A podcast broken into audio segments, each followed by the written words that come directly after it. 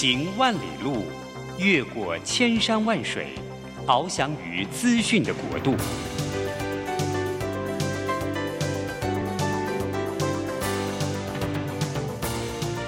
以全方位的视野，飞向更高更远的目标。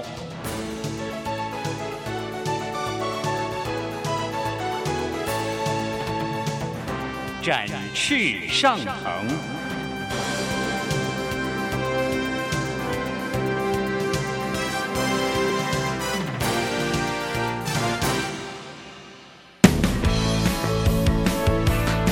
这充满挑战的商业环境中，唯有洞察人性需求，才能掌握市场趋势和议题。品牌行销，消费生活，让王福凯和您一起侃侃而谈。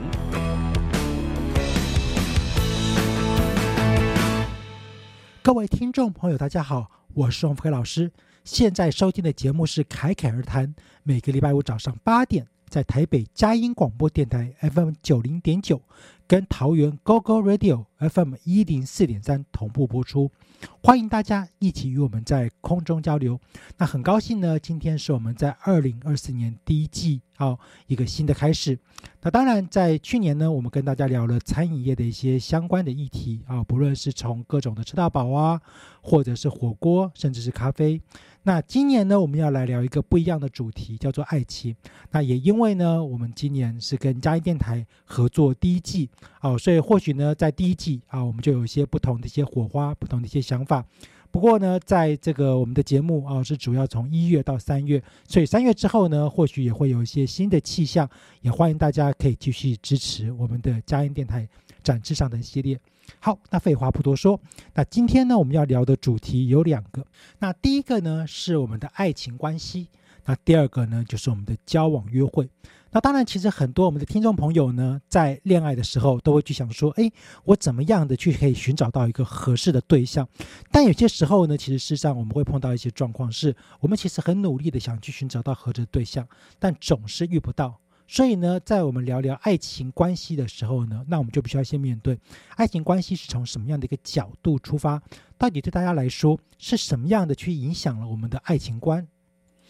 好，那我在《爱与恋》这本书呢，哦，曾经提到。爱情这件事情呢，其实事实上有些人会觉得说，哎，这好像是一个与生俱来的本能。那就像我们其实看到一个喜欢的东西，我们就会心动嘛。但是有很多的人，他可能他需要经过后天的一个学习，例如说，他可能看到喜欢的东西，但他不太确定到底自己适不适合这样子一个喜欢的对象。所以呢，在学习的过程当中呢，那我们会不断的成长。像例如有的人会觉得自己其实没有准备好，那我们就会去更努力嘛。那像很多的同学，他可能在过去的时候，在学校期间，他看到了喜欢的对象，但是因为两个还在成长，所以这时候呢，哎，我们有可能会因为希望对方更好而决定先分开。但有些人呢，可能会因为自己觉得很棒，好，所以他可能会希望的就是，哎，两个人一起往前走。所以看到有些什么高中的校队啊，能够在大学一起读书，甚至大学呢，哇，这个一路从初恋到出了社会，甚至结婚，这当然是很美好了。不过，其实呢，我们常常会发现说，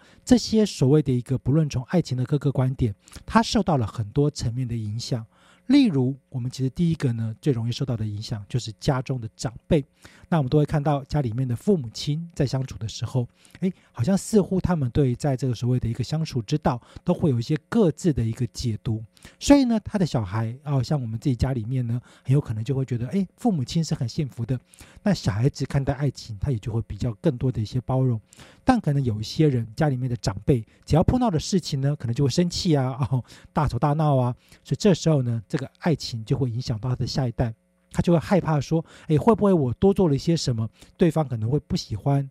甚至反而因此呢，变成了过度讨好。好，所以呢，在这个家里面的长辈呢，其实影响了爱情很大的一个层面。那当然，在第二个呢，就是我们的周边朋友了。其实像刚刚提到的，像学校很多的同学都会有很多的一些想法，就说：“哎，我觉得你应该怎么样啊？”好像我们都可能有碰过，说我们在追求另外一半的时候，或者是追求自己喜欢人的时候，其实你自己不太有把握，那你都会去寻找什么军师嘛？那这些军师呢，常常是我们的同学、我们的朋友，甚至是我们一些很好的闺蜜啊，哦，是我们的兄弟啊等等。所以这时候呢，其实他们事实上他们的经历也都影响了我们对爱情的一个看法。那但是其实，在近年来，好，尤其是我们看看到的整个所谓的社群媒体或者是一个新媒体的出现，那当然以前呢就有很多的像这电视剧等等，所以呢，我们也会容易受到所谓的一个媒体传播的影响。那其实只要我们看到那个什么爱情剧里面，哇，好浪漫，我们就会觉得说，哇，这样的爱情好像很值得去期待。但有时候我们也会看到一些那种什么很拔辣的剧啊，哦，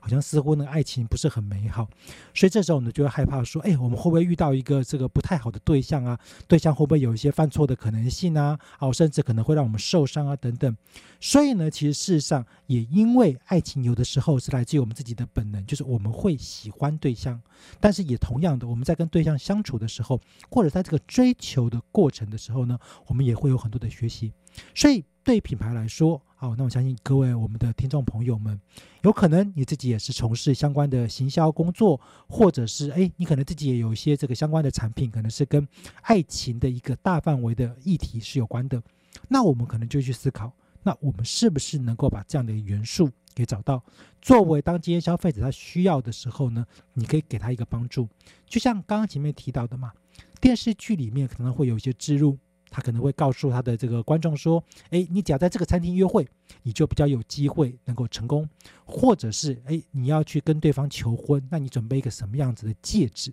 那你的这个成功几率特别高。甚至是当如果对方啊要离开了，要赶快挽留的时候呢，你要说出什么样的话，准备什么样的礼物，甚至是用什么样的一个比较好的表达方式。所以因此呢，不论是实质的产品，或者是一个心理层面的建设。”它都可以帮助我们的目标消费者有一个更多的启发。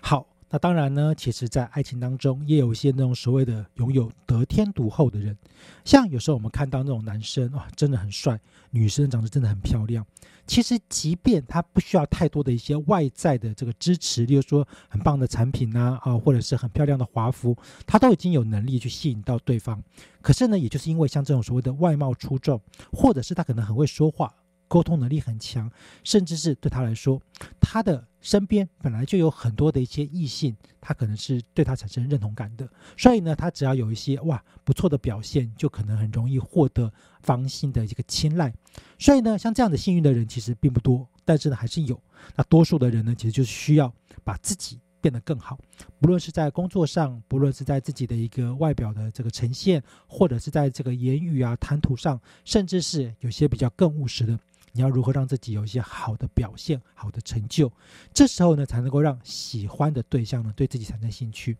所以，像我们在讲这种所谓的爱情关系的时候呢，其实一方面是我们的听众朋友可能本身也在寻找一个合适的对象。可是，在另外一个层面当中，也有可能是你希望透过一些方式呢，能够让自己拥有更好的魅力。那当然，对于在像企业或者是一些产品，甚至是服务，他们也就在帮助我们的消费者们能够有一些更好的决定，是不是能够去增强自己外部的或者是内部的魅力，甚至是能够更容易的在表现上面呢受到异性的青睐。好，那当然，其实呢，恋爱这两个字啊，看起来好像很简单。但其实它是并不容易的。那我们先来看看哦，这个根据呢教育部国语词典的解释，恋爱的恋讲的是指爱慕、思慕，就是哦，我们产生恋爱的感觉的时候呢，这个恋这一件事情就是一种会一直想到对方的。可是呢，爱是什么？它是一种喜欢，它是一个倾慕之意，就是我会特别心动。那其实，在寻找自己恋爱的另外一半的时候呢，也是在寻找一种所谓的共鸣感。有时候虽然啦，大家可能彼此之间是一种互补，可是呢，如果今天产生共鸣的时候，就说，哎，我们都会一起很喜欢打球，或者是一起很喜欢看电影啊，那这种共鸣就会觉得说，哇，好像是我们找到了一个所谓的知己。但有些时候呢，这种所谓的互补其实也不错。例如，一个人可能很动啊，他可能很喜欢运动；一个可能很静，喜欢看书。可能两个人又觉得互相对方还不错，所以在运动的时候呢，可能另外一半可以做这些事情。那也有些人的时候呢，他就会觉得说：“哎，我正好需要一个人做一些自己的工作的事情呢。那我用不用担心对方好像似乎会没办法去相处？所以呢，不论今天是从互补的角度，或者是一种共鸣的角度。其实只要对方身上有这样的一个吸引力，甚至是我们自己会发现说，我们其实好像也有一些能够让别人感受到喜欢的样子。例如说，哎，可能是个性，可能是学习力，甚至是一种在很小的时候呢就会散发出来的一种个人魅力。那这些时候呢，其实事实上就是所谓的我们讲到个人的恋爱的体质啊，或者是我们讲到的个人恋爱的一个特色。所以呢，其实当如果今天我们有这样的一个感受，就是说，哎，我们开始希望去找到另外一半的时候，我相信听众朋友们应该也会去想说，那究竟到底什么样子的对象是真的能够保护我们的？那当然，有些人说，哎，我谈恋爱其实我不是被追求保护嘛，我是希望能够去保护另外一半。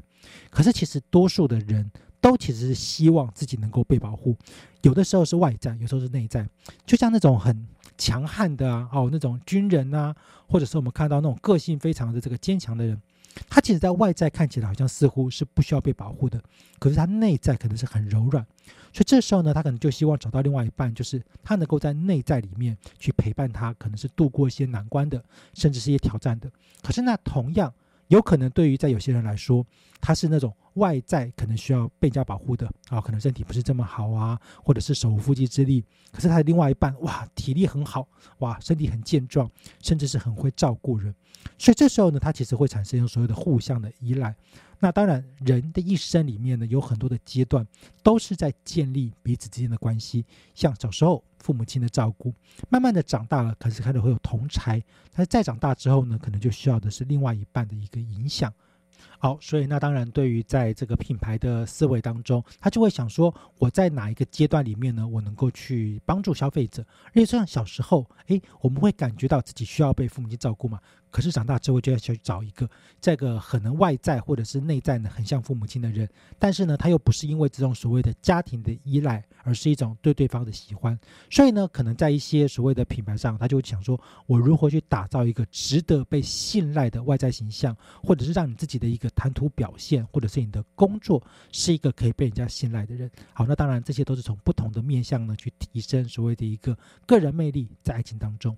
好，那当然还有很多的一些在这个爱情的元素里面呢，等一下我们再来跟大家分享。好，当然有些是品牌可以去思考的角度。那我们稍微休息一下，听个音乐，等一下再回来。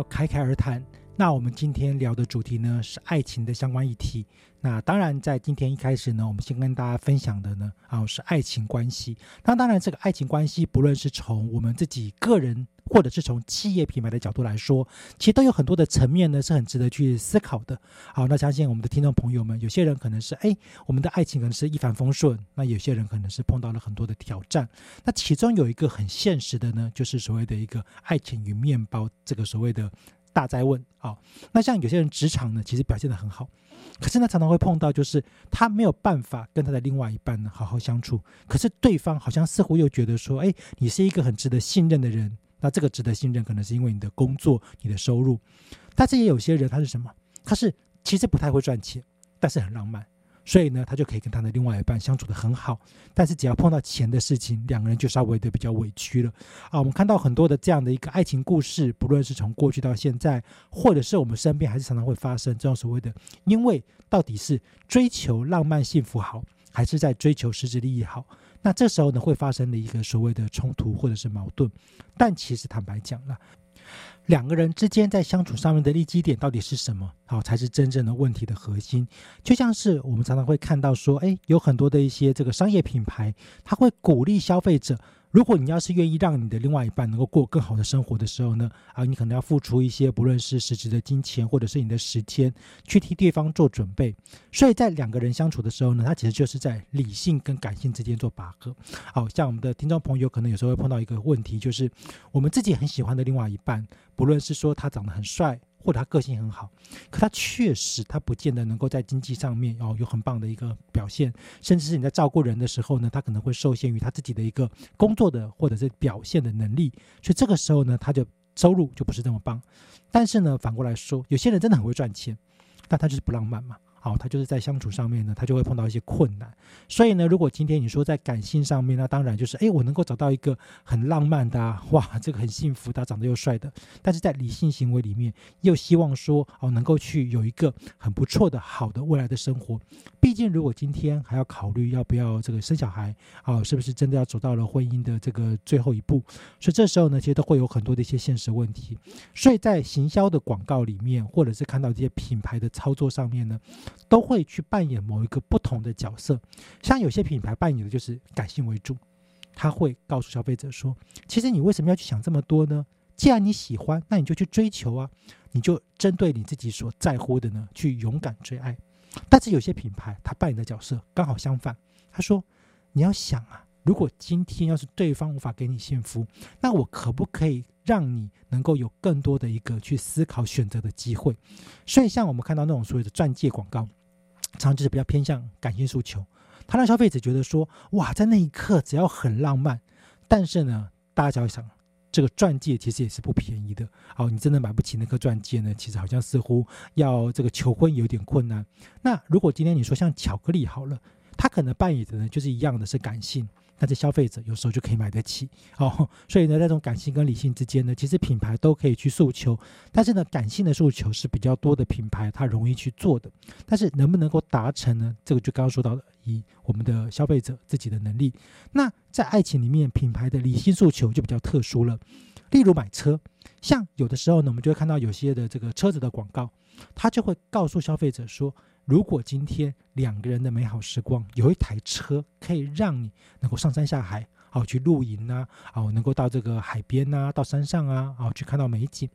但另外一个对比就是啊，你没有车哦，所以当要去约会的时候呢，就会比较辛苦。所以呢，这时候他就是用一种理性的角度呢，让消费者去影响他的购买决策的判断。所以当我们在感觉说，哎，我们在恋爱里面其实比较在乎的是理性的。或者是比较感性的时候，其实只要稍微的平衡的去判断，就是具体的物质，它有的时候呢，其实它是需要能够有一些浪漫的条件，它才必要购买的嘛。但同样的，是不是一定要花这么多的钱？这就每个人的价值观不同。那如果你的另外一半他能够，例如说骑车载你，你也觉得很幸福啊，那没有问题。如果说搭公车，两个人都觉得哇很棒。那其实这个价值观的一致性，同样的可以达到，例如说去看海景啊，还有去这个山上啊露营一样的效果。但如果你说哦，我自己本身还是比较在意，就是两个人至少能够很舒舒服服的，好，这个开着车到什么地方去，那这时候对方的这个经济条件，他也就受到了这样一个所谓的爱情的基本门槛。所以在每个不同的阶段当中，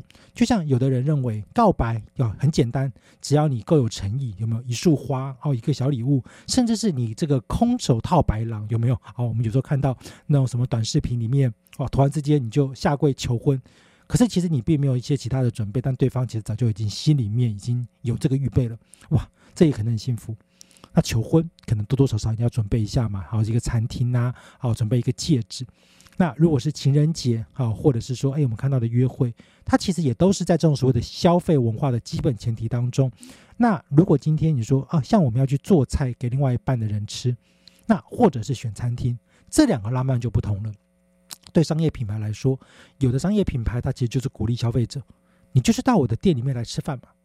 但是有的商业品牌它的角度刚好相反，他说，其实你在家里面用小小的钱，但是却可以出出大大的美好的美味。那这个时候呢，其实事实上是因为爱情的缘故，不论是透过了这个所谓的做菜的食材、摆盘的食器等等，诶，你只要愿意付出一些这样的代价，你也可以得到。对方的幸福跟认可，所以这时候呢，那当然就是对不同的品牌来说，用物质去实现爱情，它有的时候呢，不但过度现实，而且最终两个人也有可能会因为物质而分开。但是过度的浪漫其实也不太务实际啊，毕竟呢，这个务实这件事情还是要稍微考虑一下，双方的价值观都能够存在在这个前提当中。所以呢，其实我们在这时候呢，就可以来聊聊一个很有趣的现实，就是对于消费者来说。哎，我们看了这么多的短视频，到底这些短视频里面所塑造出来的爱情的关系或者是人设，到底好不好呢？到底对不对呢？其实我常常会开玩笑说，像我们自己，然后在跟一些这个所谓的企业朋友在聊这个事情的时候，短视频的行销的对象到底是谁？哦，如果说哎，里面两个呈现呢是这个一对情侣啊，或者是一对夫妻，那这个品牌呢扮演的就像是一个助攻的角色。但其实有些品牌的经营者，他其实更期望的是什么？哎，自己成为了那个被恋爱的对象，消费者好爱你，好喜欢你。好，当然这个不太容易了，而且有时候也会有些风险。所以呢，这个短视频当中，其实它会有一些片段，像什么？哎，一起去约会，好，很浪漫，或者是一起出去玩。它这个过程当中呢，两个人慢慢的有一些这个暧昧啊，好，酝酿一些氛围。所以品牌它其实就透过了这样的一个所谓的短视频，也在沟通他自己希望消费者感受的品牌形象。那当然，如果你还有加入代言人，那就不同了。例如，代言人本身他自己也是一个很跟另外一半相处的很好的角色，那消费者就会有个投射行为，他会觉得说：哦，原来你选的这个代言人就代表了你的具体的形象，所以你选一个形象很好的代言人，代表你这个公司是值得被信任的。好，或者是说，哎，你这个品牌呢，透过了代言人可能使用这个产品，好，如果说像什么代言人他自己在求婚的时候就使用某一家的钻戒，或者是他在某一个饭店办的婚礼，哦，那消费者就会认为说，哇，这就是未来如果要是有一天我真的要去跟另外一半去求婚，或者是我也要准备办婚礼的时候呢，会去选择场地。所以呢，其实回头来讲，这都是什么故事行销嘛，在故事行销的过程。如果你说爱情的关系，它到底是被怎么建立的？就像我们一开始提到，消费者的主观认知，它其实来自于我们自己的接收讯息，我们透过了学习去了解。那故事行销对于消费者来说，其实即便没有品牌、没有商业的加入，消费者还是很喜欢。就像我们小时候喜欢看白雪公主，喜欢看睡美人。好，那当然男生可能看的不太一样嘛，啊，可能喜欢看太空超人，然后看忍者龟，但是爱情故事，不论是男生或女生，都还是会产生一个共鸣感。那当品牌把这个元素给掌握住了，他知道说消费者他其实在看故事，所以呢，短视频它是一个故事，在话题操作上，消费者他其实是看到了这个品牌他所扮演的不同的角色，他是一个助攻者。他是一个支持者，甚至有些爱情是可能比较不被祝福的、被挑战的。所以这时候呢，品牌就扮演一个什么？哎，社会的一个反抗者。他告诉这些人说：“你们不要怕，我支持你，我帮助你。”那这些时候呢，其实事实上都可以对于你的目标消费者带来一些比较实质跟具体的一个建议，也就对购买行为呢带来了帮助。好，那一样呢，我们稍微休息一下，听一个音乐，等一下再回来。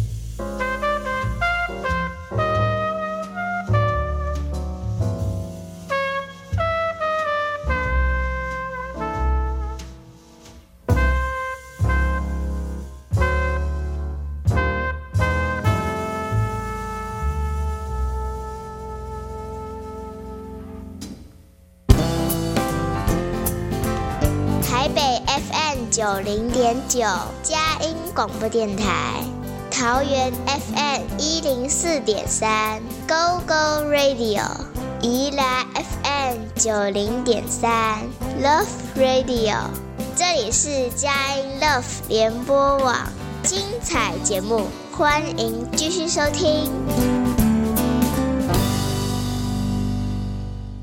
回到侃侃而谈，那我们今天聊的呢是爱情主题。那接下来呢，我们要来聊聊交往、约会啊这样的一个议题。那其实上呢，当然有些人他是已经得到了对方的认可，好，就刚刚前面我们提到了嘛，爱情的关系在建立之后呢，诶，双方似乎呢都有一个默契了，也都同意了跟对方开始交往了。所以这时候呢，在这个交往跟约会的时候呢，第一个是双方的身份呢，其实上它是比较明确的，所以呢，安全感也会比较高啊。不像有的人就是哎，还在暧昧的时候，觉得压力很大，好，不知道到底对方是不是真的愿意喜欢自己嘛。但是如果已经答应了的时候呢，哎，那这样的一个所谓的情感之间的支持，甚至是陪伴的时间就变得更多了。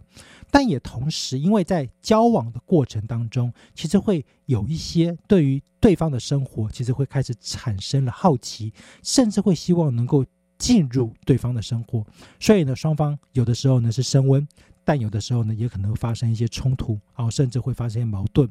像很多的学生啊，在学校时期里面就开始交往嘛，但在交往的时候呢，第一个就是升学的压力。如果你说，哎，我都不读书，然后呢就谈恋爱。甚至有时候呢，太冲动，那就很危险了。所以呢，在这样子一个所谓的爱情的交往的过程当中，那诶，两个人一起相处，如果是一起读书、一起学习，好，那甚至其事实上呢，是对这个学业还多多少少有些帮助。而且呢，有时候两个人互相去扶持的时候呢，在这个约会其实是蛮有价值的好，但是如果说两个人就是哇，两个人就是已经把这个书本都放下来啦，一直出去玩呐，那就不太好了。所以在这个阶段里面呢，就是我们讲到的这个所谓的一个爱情的交往跟互动的时候呢，尤其是到底约会的形态是什么，怎么样约会。会对双方来讲都可能是一个更好有帮助的。那当然，这就是一个很现实的考量，也就是我们在当下的生活环境，或者是我们自己所具备的条件是什么。好，那再来呢，就稍微再进阶一点啊。那我们再来聊聊，就是当如果今天两个人其实上已经同意交往了。但是在约会的过程当中，才发现彼此之间的这个知识水平或者是经济能力产生很大的落差的时候呢，那其实也是没有办法继续维持下去嘛。所以两个人在沟通的时候呢，其实也必须要花一点时间。当然有人会说，诶，我都不知道对方到底这个经济能力啊，或者是在这个所谓的一个知识水平，怎么就会开始交往呢？前面说到。很多的时候呢，我们是非常的受到了对方的这种所谓的一个感性的影响。哇，长得好帅，有没有？哇，甜言蜜语，好不好？哼 所以这些时候呢，可能都会有一些这个影响。那但是也不可能说，哎，你真的很理性的把每件事情都分析清楚，才进入交往。确实也有这样子的人，但或许我们的听众朋友也有一些就是所谓的恋爱脑嘛。好，觉得对方很棒了，我们就开始交往看看。但其实多数的情况之下，这也没有不对，因为两个人在。了解对方的过程当中，其实也就是互相的建立彼此之间升温的机会。如果今天你说我真的都是很了解对方了，有时候太过理性，反而只能够当朋友。好，所以呢，这就是我们讲到在这个所谓的约会跟交往的时候，第一个的前提。那再来第二个呢，就是对品牌来说，诶，他也开始去思考，两个人要是要约会的时候呢，到底什么样子的一个品牌的角色能够让爱情升温？例如，有些品牌他会去诉求他自己的环境或空间很适合约会，像我们看到很多的观光景点，他就会打一个招牌，叫做“诶最适合约会的地方有没有？最适合看夜景的地方，好最浪漫的地方。”那当然，因为只有在约会跟交往的过程嘛，所以并不见得会因为就只是多约几次会。就一定会决定啊，一路这个步入终身。但是呢，确实，在你一次一次约会的过程当中，你可能是在累积双方的经验，这个相处的过程当中去磨合。但有些时候呢，其实即便最后没有在一起，如果过程是美好的，或许会感觉到说，哦，这是自己比较向往的一个爱情的模式。好，那当然还有一些人呢，他可能是也在这个学习的过程当中，例如他真的就是初恋嘛，然后第一次的时候呢，跟这个心仪的对象在一起，所以天冷的时候呢，哎，自己不知道该怎么办呢？对方觉得有点冷嘛，那电视剧里面常常会有什么，把自己的外套脱下来盖在对方身上，帮对方保暖。那如果你是一个企业品牌，是不是就可以把这个当做一个诉求？哎，你自己穿很保暖，盖着对方也保暖。你要是抱着它一起穿更保暖啊，那这就是品牌的一个诉求方式。它不论是用空间的一个营造，或者是产品的一个连接，都可以帮助消费者在这个交往约会的过程当中呢，好带来更多的注意。好，那当然还有一些情况之下呢，就是哎，如果要是我们两个人在约会的时候嘛，好，彼此之间其实还是希望不要只有两个人，最好是能够有多一些的团体。所以，像有些人可能会觉得说，哎，两个人在这个所谓的肢体要接触的时候，像我们去参加一些活动，所以以前大家可能还有一些印象，像什么救国团的团康啊，当然这是一些老把戏嘛，啊，就是这个互动的过程当中，让大家能够在感情升温。但如果是情侣呢，其实有不少的情侣，他也会觉得说，哎，我去外面参加一些活动，其实两个人已经开始交往了，但是那个的温度还需要持续的升温，所以两个人突然之间，哇，这个太过肢体的接触也会很。紧张，所以也会去参加一些这样所谓的互动活动，能够让双方彼此之间是在一个合情合理的情况之下呢，去建立一个更好的互动。那当然，在爱情的过程里面，大家都会有一些所谓的界限，例如到底可不可以牵手，好，可不可以搂腰？那有些人约会觉得说，哎，这都没有问题。但是要进到接吻呢，就会开始紧张了，好，甚至呢更进一步的。所以对于不同人来说，也就在这个约会的过程当中，大家可能要有一个比较明确的界限，要让对方知道。那像是有些约会比较特殊是什么？哦，就是所谓的迟暮之爱。好，那当然这时候呢，就像老夫老妻，其实事实上呢都已经结婚很久了。但是还是会在某一个时间当中，他会希望说，哎，两个人可以好好的一起去约个会。像我家的父母亲哦，那可能就有这样子一个每个礼拜去约会的行程。好，那当然其实蛮好的嘛。好，因为双方其实感情都是相当基础稳定的。对于晚辈来说，哦，其实也感到很认可。所以这个时候呢，我们也会看到像这样子一个所谓的迟暮之爱，或者是我们讲到的这个所谓的首领之爱，在约会当中，它其实还是在维系的关系。所以呢，当然对于很多的品牌来讲，它也不再是只有针对所谓的年轻族群，好，那它也可以是，例如两个人呢，啊，在某一个阶段当中，啊，已经相处了很久，结婚了很久的时候的一个约会的帮助。像有一个很有趣的例子，就是叫做金婚纪念日。那我想呢，大家可能就会想说，那金婚纪念日，哇，这个金婚真的是结婚很久了，是不是就应该大家这个哇敲锣打鼓啊，一起帮他庆祝？可是我其实我看过有不少的一些这个文章分享，也包含了有一些这个长辈，他们会说，其实，在某个阶段之前，大家的爱情呢，是真的会希望大家一起祝福的。可是真的到了年纪越大的时候，反而不想要，就是，哎，我们两个人能够走那么久，就我们两个一起去过就好了。所以，甚至像网络上有看到，就是什么金婚纪念日、哈银婚纪念日，父母亲两个偷偷跑出去约会。其实你说父母亲干嘛偷偷跑出去啊？父母亲本来就可以自己出去玩嘛。所以这个时候呢，他其实他自己去过这个纪念日，其实是让人觉得很感动的。但是品牌就可以在这个阶段去找到一个切入点，发现其实有很多的消费者，他想要能够在自己已经年纪比较大的时候呢，还能够维持的这样一个爱情的热度。所以它不见得是那种很激情的一个所谓的约会的过程，但是他就要能够得到那样的一个所谓好的爱情的感受。那所以呢，可能不论是饭店，或者是我们讲到的餐饮业，甚至有可能呢是一个游乐园，好像国外就有那种夫妻，尤其是银发夫妻专门去的游乐园。他这个互动过程其实不是那么的激烈，但是两个人可能要手牵手一起玩一个游戏啊，或者是我们刚刚前面提到的，可能有一些这种所谓的彼此之间还能够让自己心跳要稍微加速啊，也不能够加速太多，但是又有点浪漫的一个氛围。好，那当然像刚刚讲到的餐饮也是，其实越来越多的人会说，哇，银法的餐饮其实是一个很大的市场，但是两个人约会的时候呢，尤其是我们看到的银法夫妻约会，这个市场它就更大了。因为两个人一起去吃饭，如果平常常常的可能就吃一些啊什么锅贴啊、水饺啊、啊牛肉面，但是如果两个人他想去纪念一个对彼此是很有意义的，像有的时候可能就是哎突然想起来过去原来我们两个在这个时候哦是相识的哇，这个时候呢可能都过了几十年了，所以在相识的就地重游当中，品牌就可以加入一个元素是。原来你们的爱情，原来你们之间的相处是这么的弥足珍贵的，所以他让那些能够经过了很多年再回到就地重游的银发这个对象，能够在约会的时候呢，可能会得到一种很特殊的浪漫的感觉，甚至是他可以留下一些纪念。或许当今天他的后代子孙，他再到这个地方的时候，就会发现，哦，原来这就是我爸爸妈妈，这就是我爷爷奶奶在这个地方留下的爱的印记。所以约会绝对不是说只有年轻人的专利。到了中年啊，夫妻两个把小孩子交给人家托付，自己呢跑去约会，好看个电影放松一下。到了长辈的时候呢，哎，银发的长辈，他可能已经开始要回头去寻找那个过去的美好。双方在约会的过程当中，其实也在手下这个最后的时刻，那也都是一个很值得品牌去投入的部分。那但是呢，像有些人真的不太会约会，他不知道怎么跟对方沟通。所以，对于企业品牌来说，设计或者是规划约会，其实也是一门很不错的生意。好，那我们稍微休息一下，听个音乐，等一下再回来。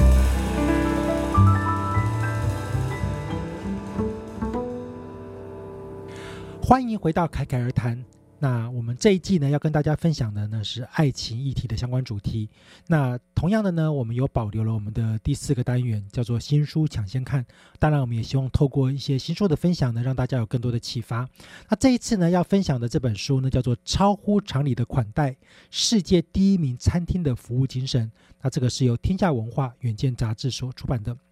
它的作者呢是这个威尔吉达拉。好，那它是由这个廖月娟译。那这本书其实很有趣的是，它的推荐人呢，包含了这个名厨啊，张正成啊，这个饭店的董事长啊，甚至人跟这个潘思亮啊，那这些其实都大家听过，非常熟悉、很专业的一个这个旅馆啊、饭店业的精英。好，那这本书其实事实上呢，在我看的时候呢，因为在过去有推荐过一本也是类似这样所谓的服务款待的书，但是之前呢，它是以比较偏向这个另外一个叫做采访形态的，那这一本是比较更偏向这个自自述型的方式，就是他自己去描述。他自己嘛，好自己这种发展的过程，所以这里面就有几个章节呢，我就跟大家来稍微的分享一下。那从目录里面来看呢，哎，我们就可以看到包含了欢迎来到款待经济的世界，好，这个世界需要多一点魔法，好，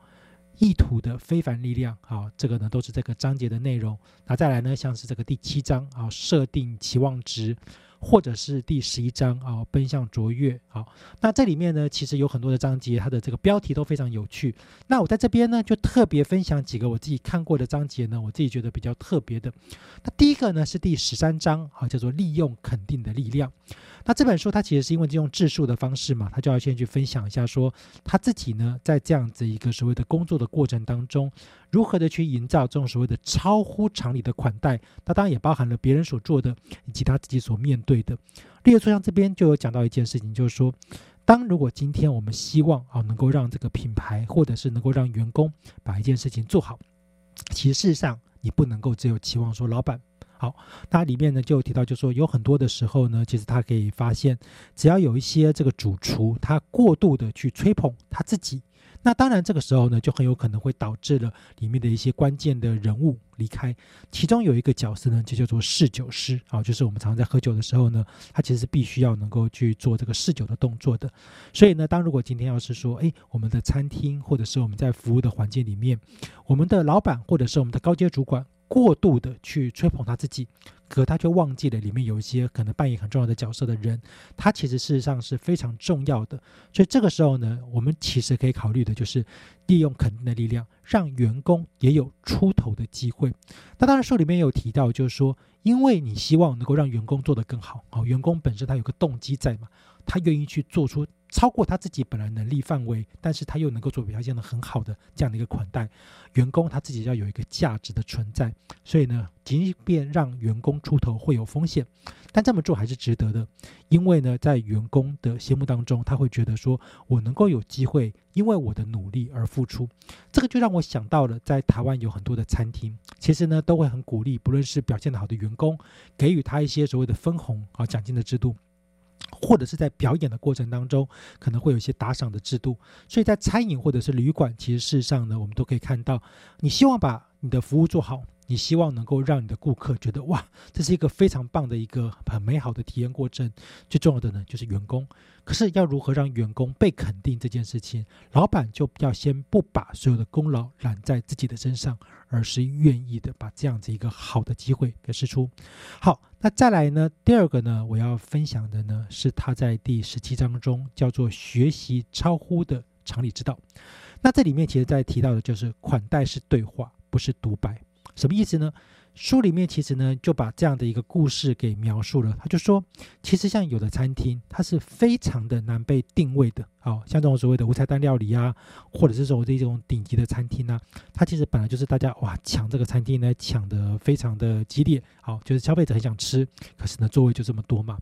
那为什么他可以做到这样子的一个条件呢？这个作者呢，啊，他其实就他也去观摩，他也去学习，甚至呢他也去看了。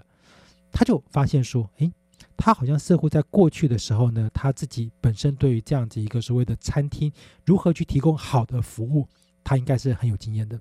可是呢，他又在别的餐厅当中，他找到了一个新的契机点。例如，他在询问顾客对食物的偏好的时候呢，以往可能得到的就是顾客都会说他没有不吃的食材。但其实绝大多数的情况之下，顾客真的还是会有不吃的，也就是这个满意度要做得更好，也不可能说你直接就问顾客，顾客就给你答案，这是有困难的。更何况一个已经顶级的餐厅，非常好的餐厅，这些顾客呢都等待了很久，他终于能够有机会好订到位置了。他总不会说来了之后呢，哎，这个不吃那个不吃，所以他多半都会接受。但其实一定会在某个情况之下呢，其实是会剩下他自己不想吃的东西。所以这个时候呢，他就是从另外一个角度，叫做哎 VIP 的一个角度去看待每一个顾客。他说，今天其实事实上呢，对顾客来说。喜不喜欢吃一道菜，或者是喜不喜欢吃这个料理呢？它其实不能够只用单纯的询问方式，在过程里面，其实你还要更进一步的去掌握消费者他在整个服务过程，甚至在体验过程当中，有可能真正愿意去吐露自己真心的一个机会。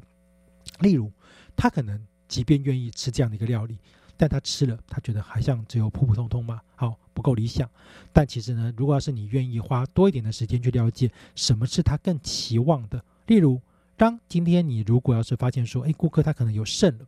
剩的时候呢，你就可以问他，哎，为什么你对这个料理好像似乎不够满意？或者是说，其实你不需要再问了，因为你已经知道顾客有剩下来的东西，那我们就送他可能是一杯酒，或者甚至是让顾客呢可以有一个。重新选择一道菜的机会，那这些时候呢，其实事实上呢，就是能够让顾客觉得说啊，其实你即便之前有问过我了，有没有什么不吃的，但是我真的吃到了，觉得好像还是有些落差，而又透过了这样的一个方式呢，能够得到一个更好的服务跟体验。那再来呢，还有一个章节，我自己也觉得很有趣的呢，是第二十章，叫做回归初心。其实做餐饮业这件事情呢，要对自己的餐厅很有信心。其实本来就是要来自于顾客的这个所谓的体验过程的回馈嘛。所以像以往的时候呢，很多的消费者他其实去吃一家餐厅，他觉得他觉得好吃，所以作者呢他也很明确的指出，他自己也会发现说，有的时候消费者他其实已经觉得好吃了，他也觉得有惊喜了，但他缺少了一种在地感。什么是在地感呢？就是消费者觉得这不是只有好吃，而是跟我产生自身的相关。那当然，这个所谓的自身相关，很像台湾的叫做什么？叫做地方创生啊，或者是食农教育，也就是你能够找到一些元素，是消费者小的时候他就曾经有记忆当中的某个元素。像有时候我们去吃这个食农教育的餐厅，他可能就会告诉你说：“哎，这就是你小时候所看过的食材，但是因为已经没有了，好，他已经因为某个原因，这个食材消失了，所以把它复刻。”那在书里面呢，他也就提到了一件事情，就是他怎么样让他的顾客呢，能够在这样一个所谓的回忆当中啊，不论是今天在餐饮的过程当中或体验的过程当中，都能够有一个更回归初心的做法。那其实事实上，他里面就提到一件事情，就是说他希望团队。能够有更多的一些发展的空间，例如他信任团队，让他们用自己认为合适的方式去介绍菜单，依每一桌顾客的需求提出所需的资讯。那当然这件事情呢，就跟刚刚前面提到有关，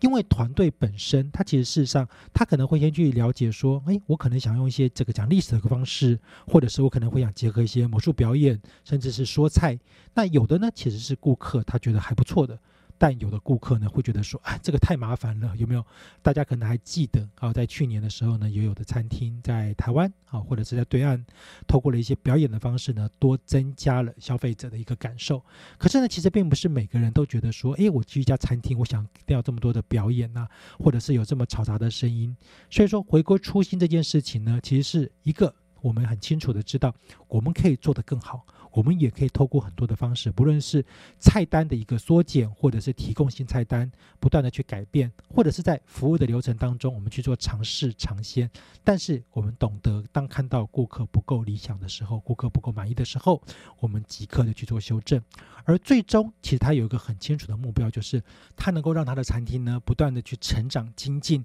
而且提出更好的一个超乎常理的款待。那当然，其实书里面有提到了很多的一些想法跟做法，是他自己的一些经验。我觉得很有趣，而且呢也很值得大家，尤其是在餐饮业跟服务业当中，即便它是一个这么顶级的餐厅，它有很多的可能，它碰到的挫折，或者是它可能去思考的面向，也都还很适合一些所谓正在经营或者是想要进入餐饮业的朋友来去了解。